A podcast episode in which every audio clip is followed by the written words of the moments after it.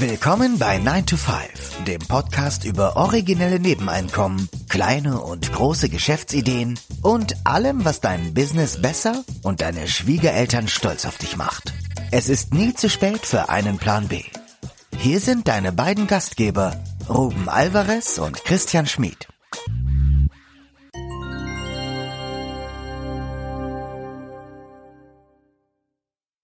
Der Titel der heutigen Episode, oder wir haben mehrere Titel, wir haben uns noch nicht ganz klar für die Betitelung entschieden. Also ist einmal, bist du dir zu fein für ein Nebeneinkommen? Und da haben wir so Nebenfragen äh, als Alternativen aufgeführt. Bist du zu arrogant für ein Nebeneinkommen? Oder auch, bist du bescheiden genug für ein Nebeneinkommen?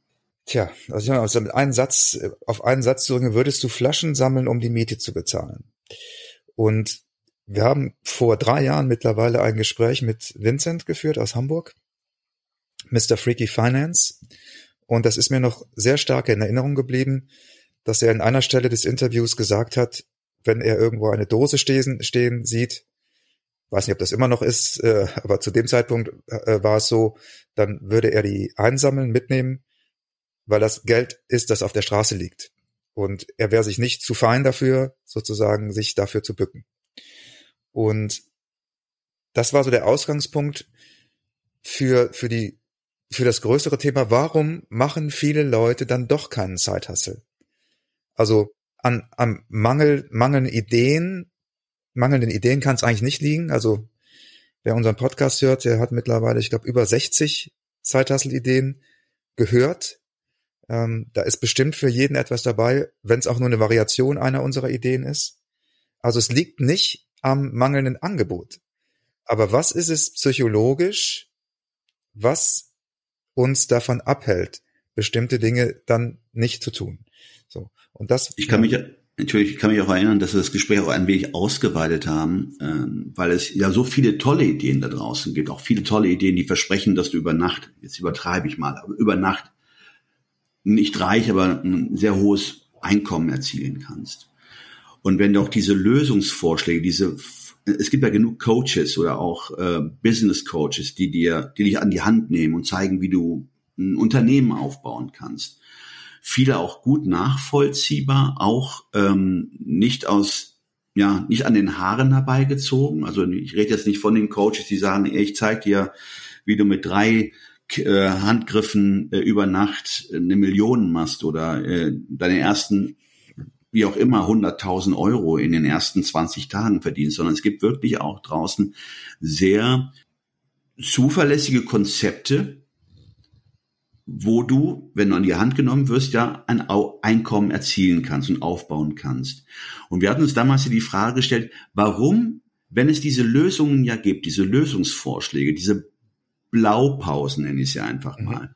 Warum wird das denn nur von einem geringen Teil der Bevölkerung oder der Zuhörer angenommen?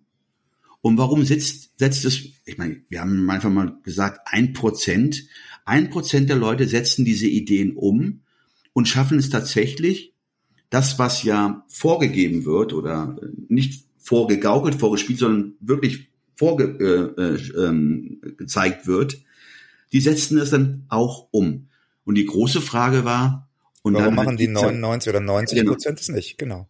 Ja, genau. Und das war dann auch dieser, dieser, dieser Schwenk dann über zu Nebeneinkommen. Warum machen denn, wenn es doch so einfach ist, sich mal zu bücken und einen, ein 25 Cent äh, Trinkbehältnis aufzuheben, auch wenn es nur 25 Cent sind. Ähm, woran liegt das? Das war, glaube ich, auch damals dieses Gespräch. Ähm, genau.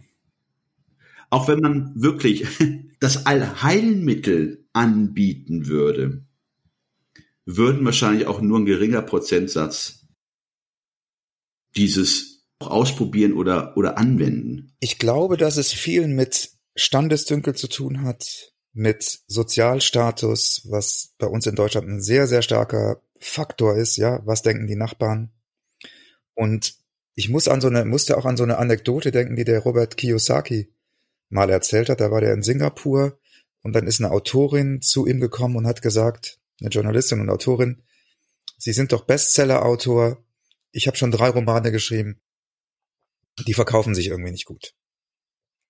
Und dann hat, also ich verkürze es mal, und dann hat Kiyosaki gesagt, also wie Sie schon gesagt haben, ich bin ein Bestseller-Autor. Äh, ich bin wahrscheinlich ein viel schlechterer Schriftsteller als Sie, Autor als Sie, aber meine Bücher verkaufen sich gut. Und deshalb würde ich Ihnen empfehlen, ich kenne ja jemanden in Singapur, der macht Verkaufsseminare. Und dann ist die äh, Autorin ist dann schier, also ist dann auch aufgestanden gegangen und war total empört, dass man ihr mit PhD sozusagen den Vorschlag macht, äh, so etwa so eine niedere, äh, so etwas niederes unter ihrem Niveau überhaupt zu zu bedenken, ja. Und ich glaube, dass das ziemlich repräsentativ ist für für nicht ja nicht weite Teile der Gesellschaft, aber für einen Teil der Gesellschaft, die sagen, ich bück mich doch nicht für eine Dose, das ist unter meinem Niveau. Auch wenn ich es eigentlich nötig hätte. Ja? Oder auch nur, um mir selber zu beweisen, dass ich es kann. Wir hatten nochmal über dieses Thema Akquise und Verkauf gesprochen, wie hässlich die, die Fratze des Verkäufers in Deutschland ist. Ja, wie, wie, äh, ich sag mal, ein Automobilverkäufer, das ist so die unterste soziale Kaste in Deutschland. Und warum das eigentlich so ist, also was, weil es ja, ist ja auch eine, eine Kunstform oder ein Handwerk, ja, also gut verkaufen zu können, bedeutet ja auch, dass man psychologisches Geschick hat, dass man Fachkenntnis hat. Also wir hatten das ja auch ähm, in dieser Startup-Szene ja auch sehr oft mhm. besprochen, äh, dass ja die Neigung, fancy zu wirken, sprich tolle Bürogebäude, ähm, über Finanzierungsrunden zu sprechen, mhm. ohne jemals ähm, diese Idee erprobt zu haben. Also die Idee in der Vorstellung hört sich gut an, aber wir hatten ja auch gesagt, eine Idee erprobt sich erst dann, wenn sie im Markt angeboten wird. Und erst ja. dann, wie hieß es nochmal, ab Die da wird dein Businessplan umgeschrieben, weil das, was du an, an Prognosen abgegeben hast, wird praktisch von der Realität aufge... Überholt im Grunde genommen. Überholt, genau. Und die Frage jetzt hier in dem speziellen Beispiel mit der PhD-Autorin, die sich wundert, dass sie ihre Bücher nicht verkauft, das ist die Frage, mit welchem Anspruch ist sie an den Herrn Kiyosaki äh, herangetreten? Äh, wollte sie von ihm die Lösung, die einfach zu umsetzende Lösung, nach dem Motto, hey, da musst du nur äh, einen kleinen Tweak anbringen und dann, bomm, geht, das, geht der Verkauf durch die Decke. Ich glaube, sie wollte eine Lösung, bei der sie sich nicht die Hände schmutzig machen muss. Oder überhaupt arbeiten muss. Ja, genau. Und das ist für mich der Punkt. Also auch mit den Side-Hustles. Die, die Side-Hustle-Idee, die du locker vom Sofa ohne vielleicht auch noch am besten anonym, keiner kriegt was mit. Ja, das ist so dieser Traum. Aber in dem Moment, wo du zum Beispiel deine Sachen auf einer Messe präsentieren musst oder auf einer Veranstaltung präsentieren musst oder dich sonst irgendwie anbieten musst, da entsteht dann eine unglaubliche Scheu und eine Hemmung, weil man könnte ja eine Ablehnung erfahren, man könnte sich ja blamieren, wie auch immer.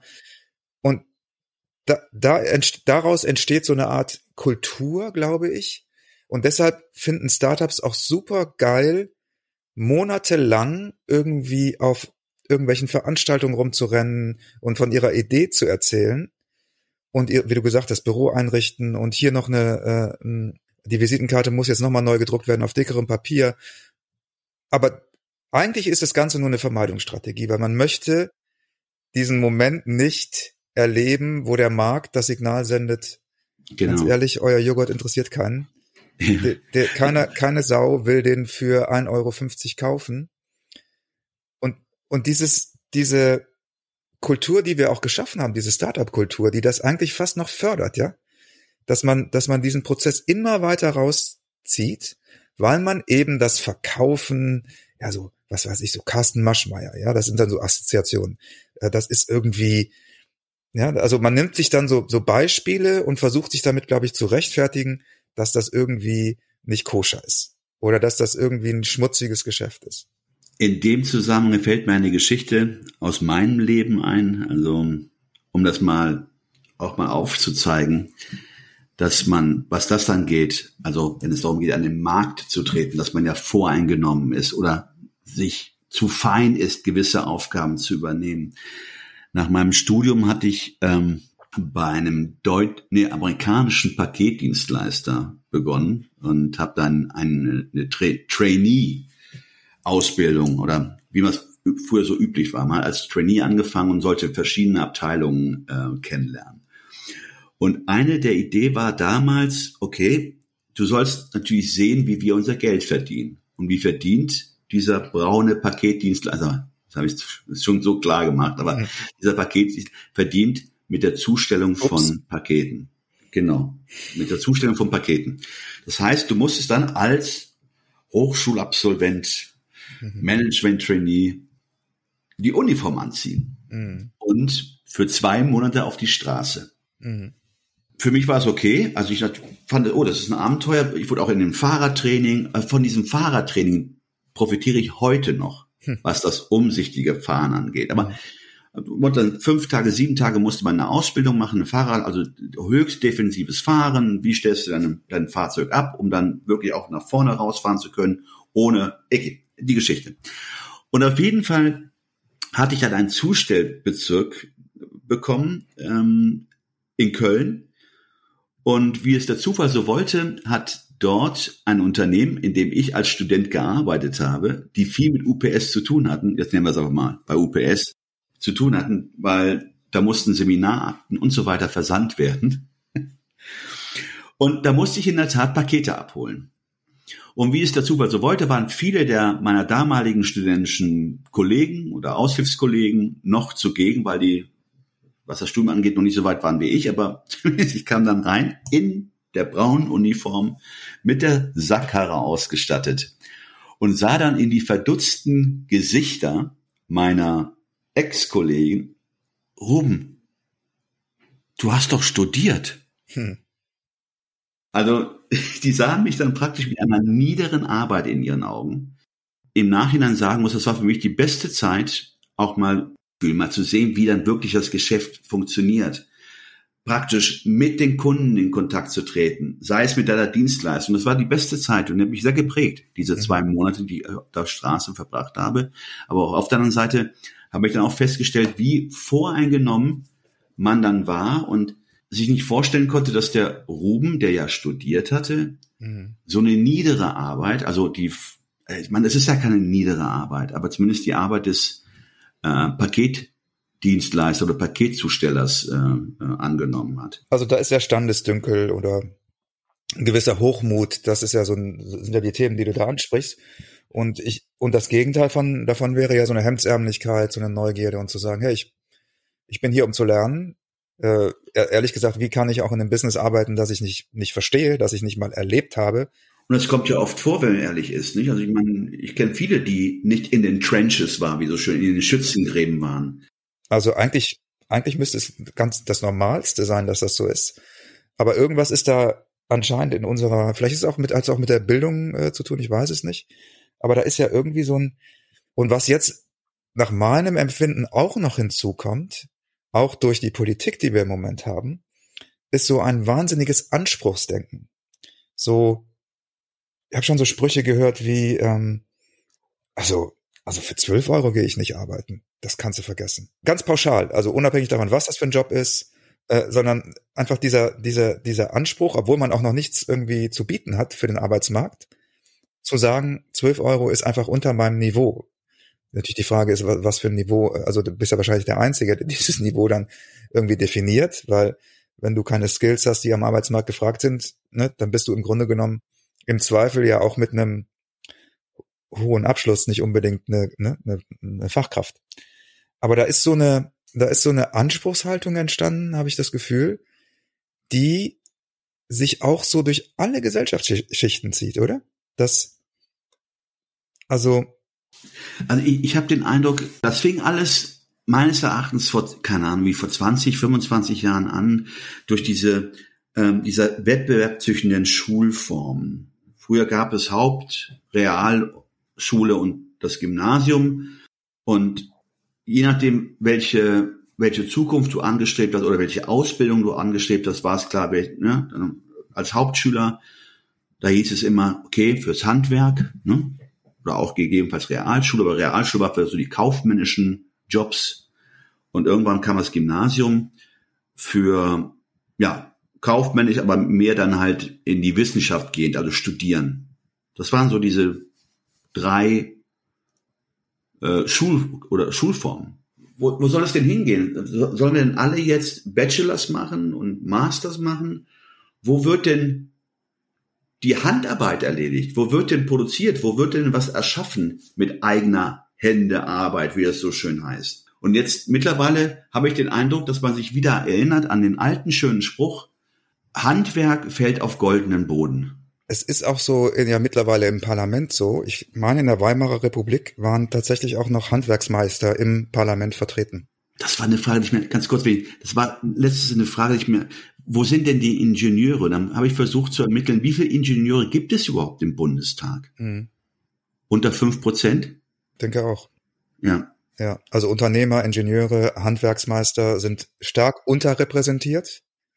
Akademiker, vor allen Dingen die ohne Studienabschluss, ähm, Geisteswissenschaftler, Juristen, Pädagogen sind, glaube ich, stark überrepräsentiert.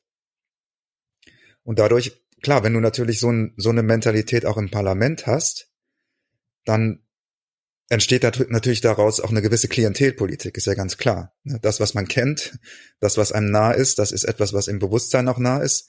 Das, was einem fremd ist, Handwerk zum Beispiel, ist dann auch etwas, was man politisch gar nicht beackert, weil es eben auch weit weg ist. Also aus der Logik heraus gesehen ist es eigentlich klar, warum es so gekommen ist. Die Frage ist natürlich andersrum, warum ist es so überhaupt, warum hat sich das Parlament so verändert? Oder die, die Zusammensetzung des Parlaments? Warum ist da so ein Trend hin eben zum We'll be right back.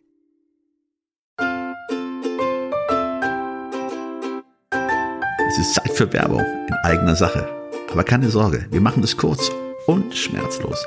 Wir, also Christian Schmid und Ruben Albert Barrera, die Leute hinter dem 9-to-5-Podcast, wir haben ein Buch namens Feierabendboss geschrieben. In diesem Buch zeigen wir, dass es möglich ist, deine eigenen Wege zur finanziellen Unabhängigkeit zu gehen, ohne komplizierte Finanzbegriffe oder trockene Ratschläge. Versprochen. 33 realistische Ideen für Nebenjobs sind darin enthalten, die du starten kannst, ohne deine Ersparnisse zu plündern. Es geht darum, dir mehr Optionen zu bieten, weniger abhängig von deinem 9-to-5-Job zu sein. Denk darüber nach, es deinem Chef bei der nächsten Kaffeepause zu erzählen. Hey Chef, ich werde mein eigener Chef.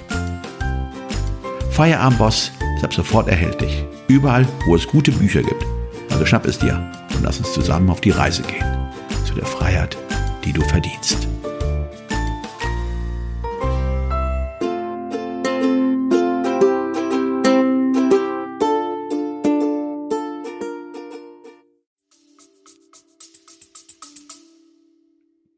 In so eine, in so eine Art Blase. Es, letztlich ist es ja eine Blase von, von, von Journalisten und, und Politikern, die in einer ganz eigenen Welt leben, die, das spürt man ja jetzt auch immer mehr, immer abgehobener wird und immer weniger mit dem Alltag zu tun hat. Gut, jetzt driften wir ein bisschen ins Politische ab. Das stimmt. Das sind ja mehrere Episoden wert eigentlich, ne, was, wenn man sich fragt. Aber die Frage ist berechtigt. Warum streben alle nur zu den akademischen ähm, Laufbahnen, als wäre es ein Garant dafür, dass man dadurch erfolgreich wird im Leben, nicht? Also, aber selbst da findet ja eine Inflation statt. Ja, absolut. Äh, eine Wirtschaft ist auch nicht in der Lage, mehr Betriebswirte oder auch Kaufleute zu, ja, aufzunehmen, zu absorbieren. Mhm. Und letzten Endes nochmal, ist ja schön, Gedanken zu produzieren oder Ideen zu produzieren. Die müssen ja irgendeiner Form umgesetzt werden umgesetzt werden durch Hände oder andere Hände Arbeit. Also du brauchst Fachkräfte. Ich finde es schade, dass ähm, so, was so ähnlich wie, wie mit Nebenjobs einhergeht, dass, ähm, dass es irgendwie so unter der Würde oder das ist unter meinem Niveau. Vielleicht gibt's da jetzt auch so einen Sinneswandel, weil man jetzt eben auch sieht, was den Laden am Laufen hält.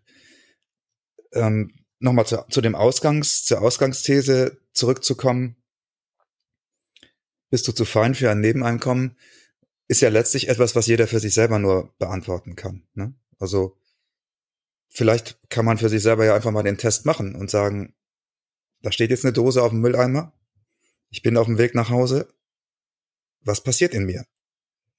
Traue ich mich, die zu greifen oder was für ein Film läuft in meinem Kopf ab. Ganz, erstmal ganz wertfrei, einfach nur feststellen, was da eigentlich passiert. Und habe ich vielleicht da auch Gedanken dieser Art, dass ich meine, ich habe das nicht nötig, ich bin, ne, das ist etwas für, für andere Mensch, äh, ähm, andere Gruppen von Menschen. Und das ist dann vielleicht auch so ein Punkt, wo man mal, wenn man auch so eine Scheu hat vor Akquise, wo man dann vielleicht auch nochmal hingehen könnte und sich fragen könnte, warum ist das eigentlich so? Was ist denn so schlimm daran, dass jemand Nein sagt? Was ist denn so schlimm daran, dass jemand mich ablehnt? Ja? Also, ist es nicht eigentlich schlimmer, es gar nicht versucht zu haben, weil dann ist die Ablehnung ja garantiert. Wenn ich probiere, habe ich ja zumindest eine kleine Chance oder vielleicht auch eine große Chance, dass irgendwas passiert. Genau, vor allem die Frage zu stellen, warum muss man eben automatisch mit einer Ablehnung äh, rechnen oder Abweisung? Das stimmt schon, und das haben wir auch in sehr vielen anderen Episoden auch schon besprochen.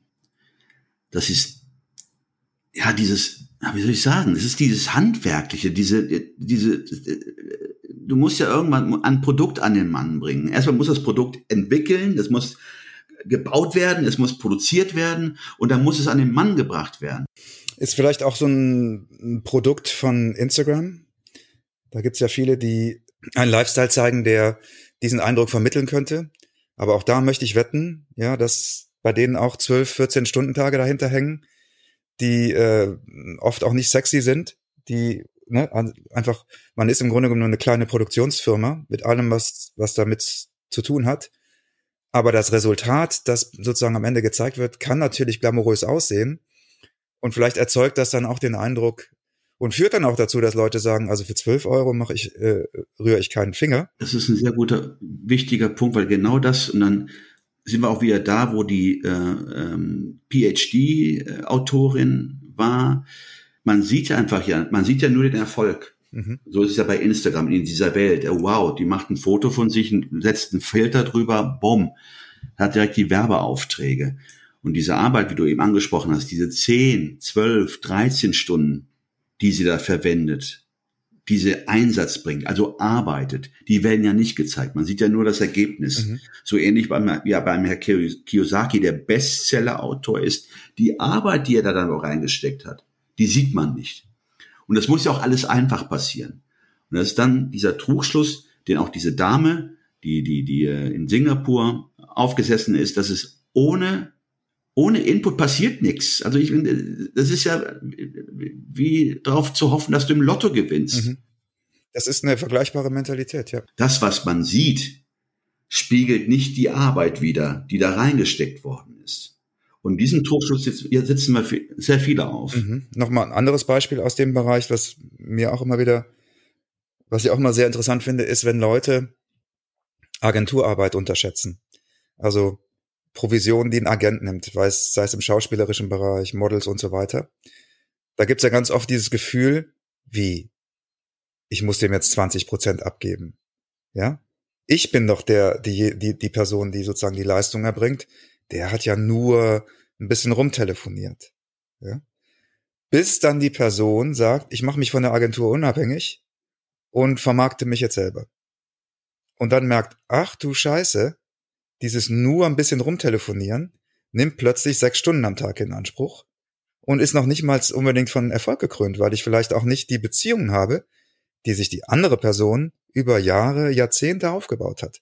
Ja, diese ganze Beziehungspflege davor, die langen Wochenenden, ähm, ne, das durch durch dick und dünn, diese ganzen Sachen sind ja eingepreist und in meinen Augen auch völlig legitim. Aber wenn ich mir nur die Spitze angucke dieses, dieses Bergs und sage, ja, Moment mal, der hat jetzt einmal telefoniert, dafür will er 20 Prozent haben, sehe ich nicht ein. Ich weiß gar nicht, wer dieses äh, Zitat jetzt ähm, gecoint hat. Ähm, There's no free lunch. No, there's no, there's no such thing as a, as free lunch, as a free lunch. Genau, richtig. Das sind ja die Leute die nicht mehr, ähm, wollen es auch nicht investieren. Vielleicht auch dann die, die Antwort auf die Frage, warum machen es nur ein Prozent? Mhm. Warum setzen nur ein Prozent der Leute Ideen, die es ja gibt, um und werden dadurch erfolgreich oder schaffen damit einen Verdienst, einen beträchtlichen Verdienst, weil sie Sachen angenommen haben, umgesetzt haben, aber sicher auch festgestellt haben, hm, ist nicht so einfach, wie es beschrieben worden ist, aber ich sehe das Ziel. Und andere, die würden wahrscheinlich bei der ersten Hürde einfach einknicken und sagen, okay, danke, geht nicht. Vielleicht ist dieses sich zu fein für etwas sein letztlich auch nur ein Schutzmechanismus. Eine Entschuldigung dafür, dass man es gar nicht erst probiert, weil das könnte schmerzhaft sein. Und dann bleibe ich sozusagen lieber in meiner Komfortzone, in meinem, in meiner feinen kleinen Welt und gehe, laufe nicht Gefahr, dass ich sozusagen äh, enttäuscht werde, verletzt werde, negative Emotionen empfinde und so weiter. Das war unsere Episode zum Thema, bist du dir vielleicht zu fein für ein Nebeneinkommen, bist du vielleicht nicht bescheiden genug für ein Nebeneinkommen. Das ist natürlich nochmal eine andere Dimension mit Bescheidenheit, Bodenständigkeit. Wie auch immer, das war's für, für heute. Und wie immer, schreibt uns gerne bei 9to5.de eure Kommentare, eure Gedanken dazu. Oder auch bei Instagram. Wenn ihr uns eine Bewertung hinterlassen möchtet, dann freuen wir uns natürlich riesig. Ähm, ich glaube, ich habe neulich mal in die Statistiken geguckt. Spotify hat auf jeden Fall ordentlich zugelegt, was die Marktanteile angeht. Ich glaube, die sind mittlerweile schon bei einem Viertel oder so. Von den von Millionen. Den, von den Millionen, ja. Genau. Naja, das war's für heute und wir sagen bis nächste Woche. Ciao, ciao. Tschüss.